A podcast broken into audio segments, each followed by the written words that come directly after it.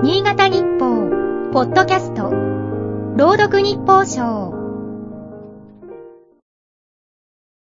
6月2日。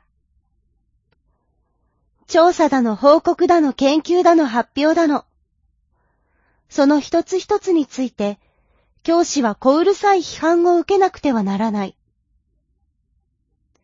石川達三の実話をもとにした社会派小説、人間の壁の中に、先生の多忙ぶりが忍ばれるくだりがある。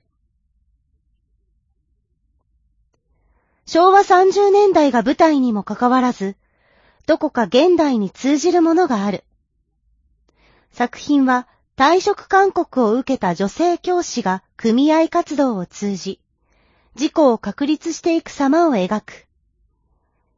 首切りの背景には、県財政の悪化による教育予算の削減があった。昔も今も先生は忙しい。小学校では英語が始まった。デジタル化が進んだからといって、研究や発表がなくなるわけではない。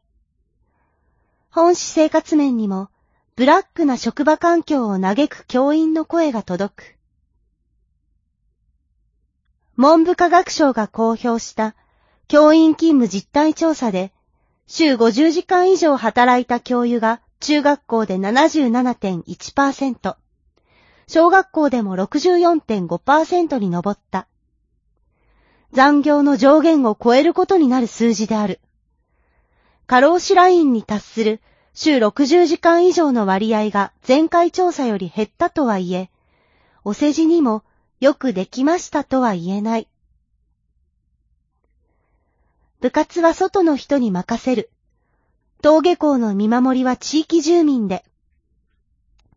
働き方改革が進む一方、持ち帰りの仕事もあると聞く。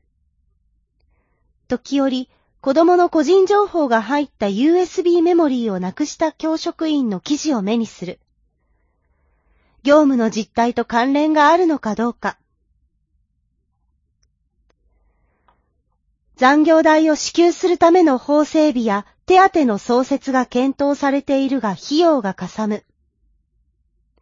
先生の処遇改善に財源の壁がそびえる。